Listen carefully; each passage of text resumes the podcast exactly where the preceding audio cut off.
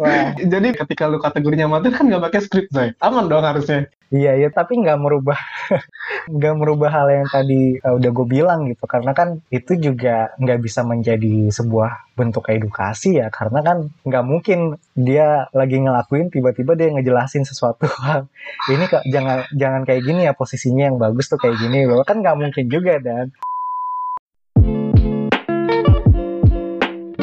Halo Romania, kembali lagi di podcast Romansa bersama gue Zai dan juga ada Dego Wildan. Ya, kembali lagi ya bersama kita dua pujangga yang sedang mengedukasi seks nih Dan. Aduh, aduh, aduh. Emang lu punya pengalaman apa mau edukasi? Ya kagak ada sih, tapi kalau cerita orang gue punya nih. Jadi lu, oke, oke, oke, lu punya cerita orang. Iya. Jadi lu mau ngapain? Lu mau cerita pengalaman lu atau mau edukasi jadinya nih? Oh iya, itu tuh beda beda hal tuh ya antara edukasi sama sharing pengalaman ya. Beda, menurut gua beda. Iya iya iya. Kalau misalnya eh, lu edukasi tuh, lu tuh punya ilmu gitu. At least, ya itu ada ilmunya sendiri lah. Lu nggak bisa based on pengalaman gitu. Kalau misalnya lu cuma mau ceritain ya, belum Iya. tentu valid tuh pengalaman lu untuk jadi edukasi kan. Iya iya iya. Dan mungkin aja uh, belum tentu juga pengalaman lu itu based on edukasi kan. Kayak ngerti gak sih lu? Lu Iya. mungkin praktek tanpa teori gitu loh. Betul betul. Terus kita juga nggak pernah ngelihat ya dokter Boyke mengedukasi soal seks, tapi dia ngejelasin pengalaman pribadinya sendiri ya.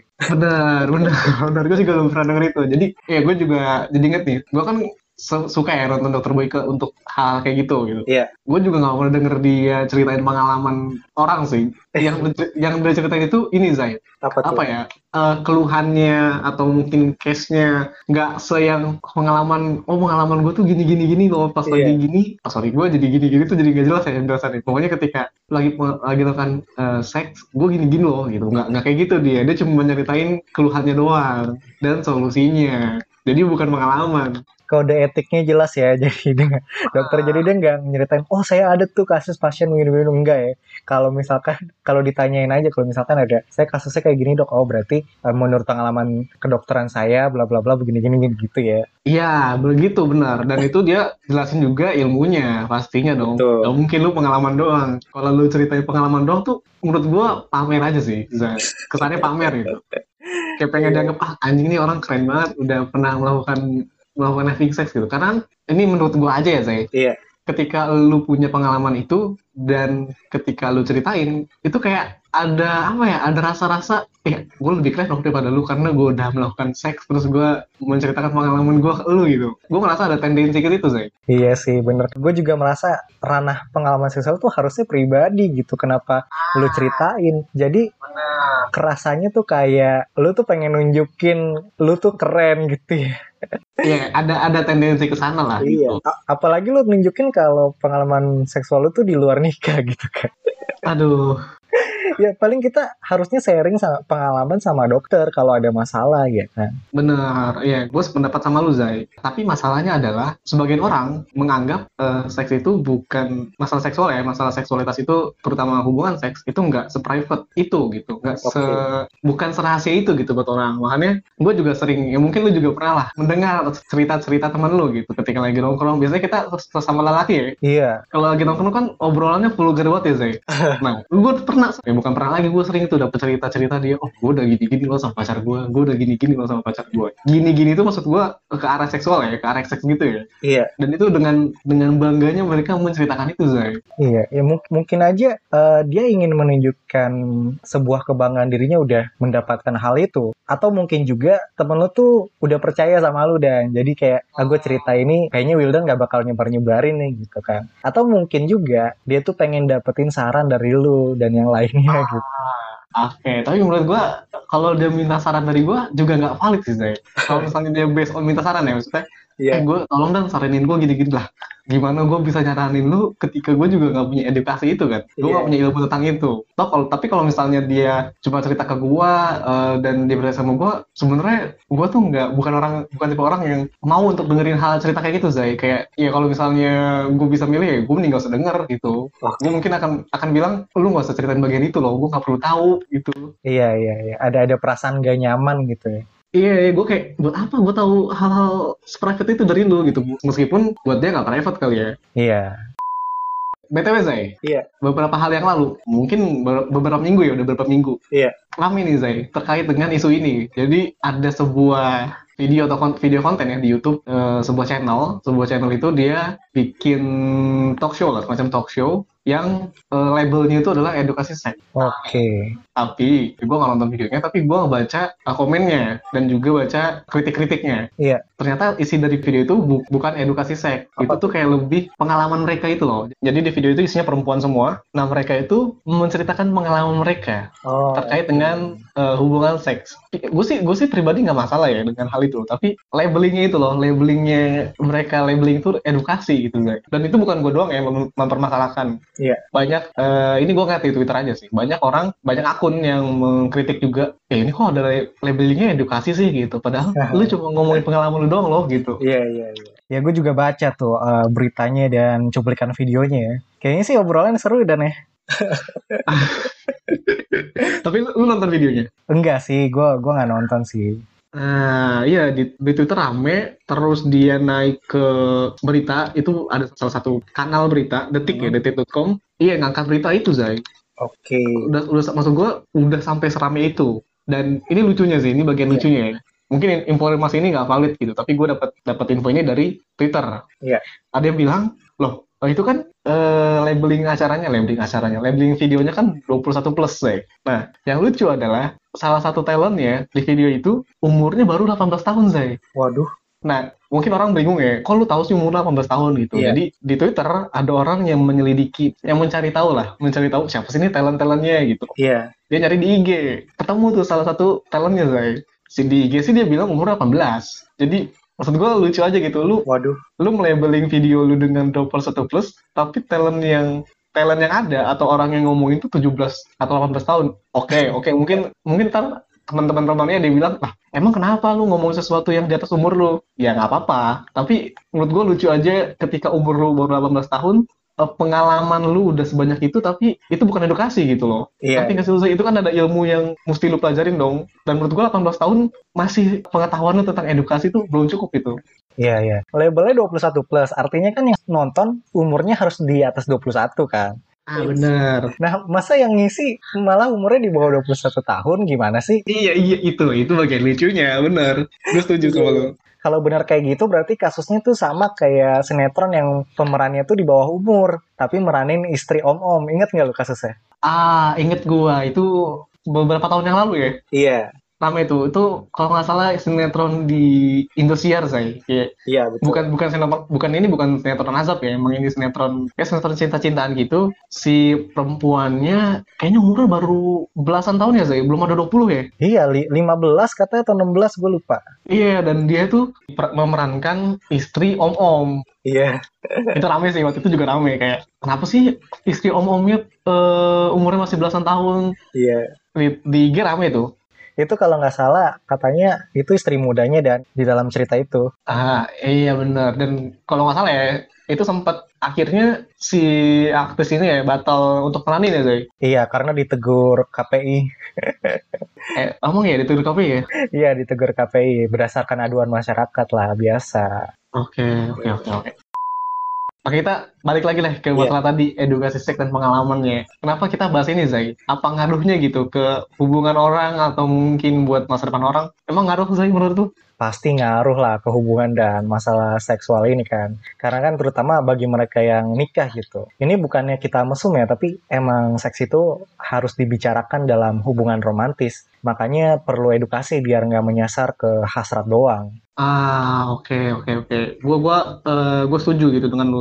Dan memang eh, tadi ya masalah, terutama yang nikah lu bilang karena menurut Iya. gua ini tuh bukan buat orang yang udah nikah aja. Betul sih. Eh, hubungan untuk hubungan yang di luar nikah pun eh, itu perlu juga Zai untuk edukasi seks. Mungkin teman-teman berpikir, eh berarti lu melegalkan seks di luar nikah gitu. Enggak, enggak, gua enggak melegalkan, gua enggak membolehkan atau enggak memperbolehkan gitu. Itu pilihan kalian. Tapi menurut gua, ketika lu belum nikah dan lu nikah pun ini perlu gitu untuk kita.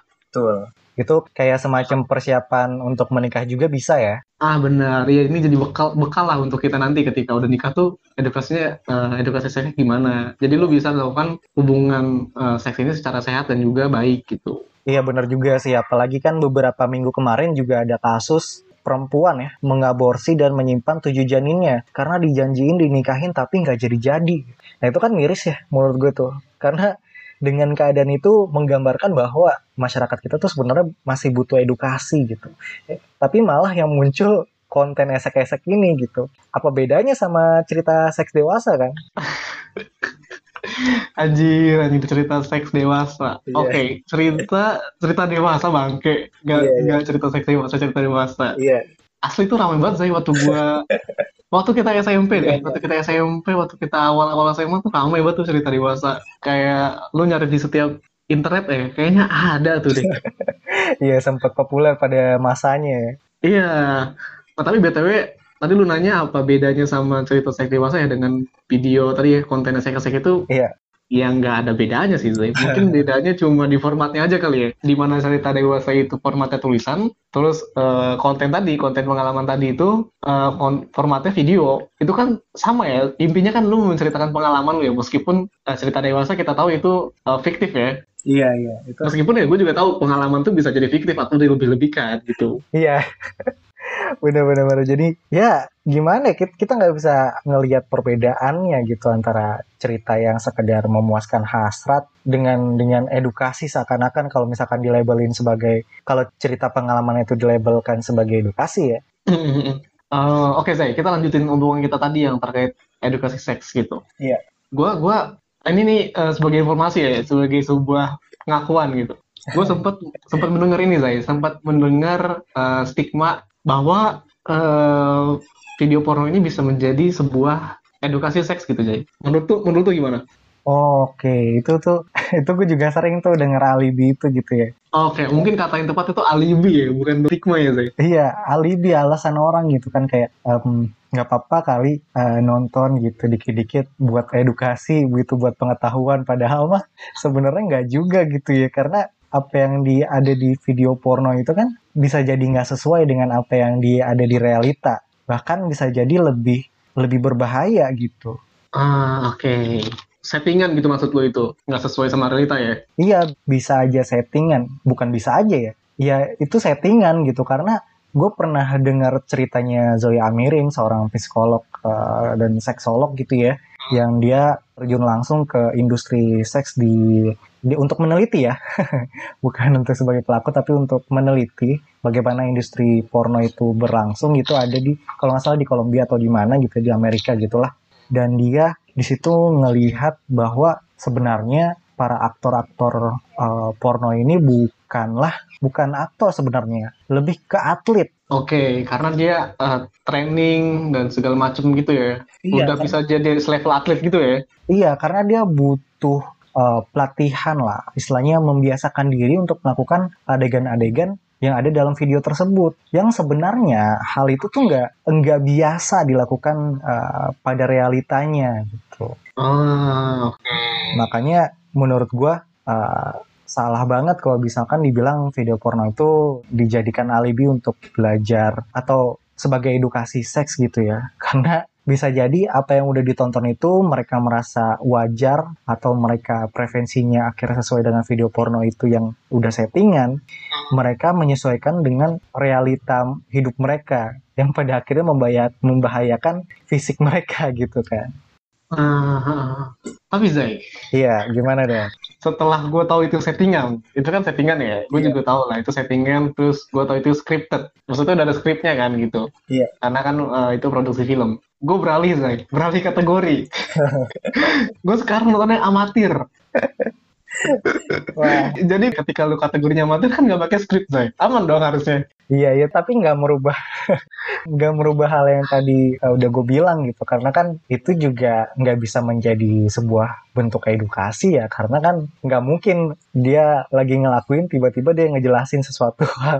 Ini kok jangan jangan kayak gini ya posisinya yang bagus tuh kayak gini. Bahwa kan nggak mungkin juga dan. Artinya kan nggak ada penjelasan di situ. Jadi selama tidak ada penjelasan, selama tidak dijelaskan efeknya seperti apa atau fungsinya eh, gaya itu untuk apa gitu kan. Itu kan artinya bukan edukasi kan. Itu hanya peragaan gitu kan. Ah ya, gue bangke juga ketika dia lagi melakukan itu ya, melakukan itu terus direkam, dia sambil ngejelasin, oh gaya ini tuh gini, gini, gini, gini loh.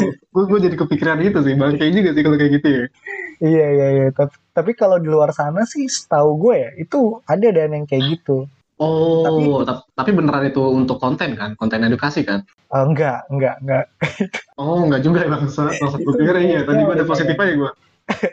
itu kayaknya ilegal ya. Jadi dia sambil ngejelasin terus sambil dia udah kena bahas gini pokoknya pokoknya ya itu itu hal yang ilegal lah sebenarnya gitu kan. Ah, tapi gue menyambung apa yang tadi lu paparkan Zain, yang tadi uh, Zoya Amirin bilang gitu. Iya. Uh, seorang seksolog dan seorang psikolog ya Hmm. Menurut gue pendapat dia benar dan valid gitu. Uh, bahkan ketika yang tadi gue bilang ya, bahkan yang ketika tadi uh, kategori videonya itu pun amatir, dalam artian dia gak pakai skrip, dia uh, bukan settingan, itu tetap bukan edukasi gitu. Yeah. Karena dampaknya, dampak ketika, oke okay, mungkin ini bisa, kalau misalnya teman-teman masih masih kekeh, oh bisa kok itu jadi sebuah edukasi uh, meskipun itu bukan settingan ataupun uh, skrip yang amatir tadi. Tapi teman-teman harus tahu gitu, ketika kalian nonton itu itu memunculkan ekspektasi. Betul betul. Jadi kayak jadi ketika kalian nonton, ketika uh, apa ya, ketika kalian nonton terus muncul ekspektasi kayak, oh harus itu gini gini gini loh, hmm. gini gini gini loh. Nah, gue punya cerita Zay, gue punya cerita dari yeah. teman gue. Uh, dia tuh, uh, gue bisa bisa bilang dia valid dan pendapatnya valid karena memang kebetulan dia udah melakukan itulah okay. uh, hubungan seksual dan yeah. dia juga dan dia juga pernah nonton uh, video-video uh, tadi ya maksudnya video porno uh, event apa pun itu kategorinya yeah. amatir ataupun bukan amatir dia bilang gini Yeah. Ketika kita nonton video itu, Zai, kita merasa uh, seks itu sebuah kegiatan yang enak banget, yang enak banget, yang diglorifikasi. Bahkan ketika lu nonton video porno yang scripted pun, itu kayak seolah diglorifikasi gitu. Maksudnya apa ya? Diglorifikasi itu apa sih? Maksudnya? Dilebih-lebihkan. Dilebih-lebihkan gitu. Kayak seolah nih enak loh hubungan melakukan hal-hal ini gitu. Iya. Yeah. Enak loh melakukan hubungan seks gitu. Nah, temen gue terpercaya tuh. Gue juga, gue sampai sekarang masih percaya kalau misalnya tuh, tuh yang mungkin emang enak gitu ya ini kita ngomongin rasanya ya mungkin yeah. karena karena itu ada masalah psikologis karena kita. Uh, tapi ternyata pas temen gue praktek melakukan itu secara langsung dia ngerasa ih anjir. Oke ini emang enak tapi nggak seenak yang di video itu loh. Maksudnya gitu. Ternyata apa yang ada di video dengan apa yang kita lakukan ya beda rasanya. Iya. Yeah. nah itu. Maksud gue tadi itu poinnya. Jadi ketika lu nonton lalu tuh jadi punya ekspektasi oh bahwa oh ini tuh hubungan yang sangat rasanya tuh enak banget gitu jadi lu tuh harus gini gini gini ABC padahal ketika lo lakuin kok rasanya nggak sama ya apa yang dengan dengan apa yang gue pikirkan iya yeah. gue sejak dari situ mikir oh ya mungkin iya juga ya apa yang kita tonton tuh udah mendoktrin kita bahwa ini tuh menimbulkan ekspektasi gitu dan ekspektasi kita ternyata tinggi banget dengan apa yang kita tonton sedangkan ketika kita praktek oh nggak semenarik itu atau mungkin nggak seenak itu. Ini berdasarkan pengalaman temen gue ya. Mungkin teman-teman yeah. yang lain punya pengalaman yang beda atau gimana gitu. Ya dan dan sejalan dengan apa yang lu sampaikan tadi dan gue juga pernah baca tapi gue lupa nih gue aduh ini sebuah kesalahan sih ya kalau kalau misalkan kita nggak nyantumin sumber tuh gue merasa bersalah pada Romania tapi Romania teman-teman Romania bisa cari sendiri gitu ya apa efek dari uh, menonton porno gitu ya apa yang terjadi ketika kita udah dalam tahap kecanduan. Salah satunya tadi benar ekspektasi, lalu juga ada efek uh, ingin melakukan gitu. Padahal di video itu adalah padahal di video itu jika dia adaptasi ke kehidupan nyata itu sangat konyol gitu, sangat melawan hukum misalkan gitu. Uh, yang di kereta gitu kan, di oh, tempat umum. Ya, ya, ya, itu prevensi itu kemungkinan ada gitu ya karena mereka menonton itu gitu sehingga imajinasi-imajinasi mereka uh, semakin liar dan mereka ingin mengikuti itu gitu dan mereka akhirnya merasa terangsang dengan ingin melakukan hal-hal ekstrim seperti itu. Nah mungkin bisa dicari kali ya penelitian-penelitian tentang itu apa pengaruhnya terhadap uh, keinginan mereka atau hasil seksualnya gitu kan. Dan itu akhirnya jadi jadi fetish sendiri gitu. Itu kan yang bahaya gitu. Ketika kita nonton ya al alibinya sih pengen eduka pengen dapat edukasi tapi sebenarnya ingin memuaskan hasrat aja dan pada akhirnya justru membentuk prevensi kita sendiri itu sih yang menurut gue sisi berbahaya lainnya gitu dari dari video porno ataupun uh, sebuah konten yang melebeli dirinya edukasi padahal tidak ada edukasinya itu ya berbah berbahayanya kita menonton hal itu sehingga kita jadi penasaran gitu. Itu kan efek-efek yang yang gua rasakan sendiri jujur ya ketika mendengar beberapa podcast kan gue riset-riset podcast juga gitu. Podcast-podcast cerita dewasa yang di satu episode atau ketika mereka interview mereka bilang itu edukasi. Tapi setelah gue dengerin lah ini mah bukan edukasi ini mah cerita-cerita lo doang. Apa edukasinya kan? Gue mikir gitu kan? Kayak yang ada malah anjir gue jadi penasaran. Jadi kayak FWB kan? Wah gue jadi penasaran nih FWB gimana sih sistemnya gitu kan? Dan nggak menutup kemungkinan jadi rasa penasaran itu jadi pengen coba gitu. Itu yang justru jadi bahaya gitu karena kita nggak dikasih batasan. Ah benar benar iya gue gue gue setuju dengan apa yang lu bilang Zay iya. Tadi masalah juga preferensi ya ketika dia melakukan di kereta gitu. padahal itu kan secara logis nggak mungkin dong lu melakukan Iya. itu di kereta gitu. Karena kereta tempat umum segala macem.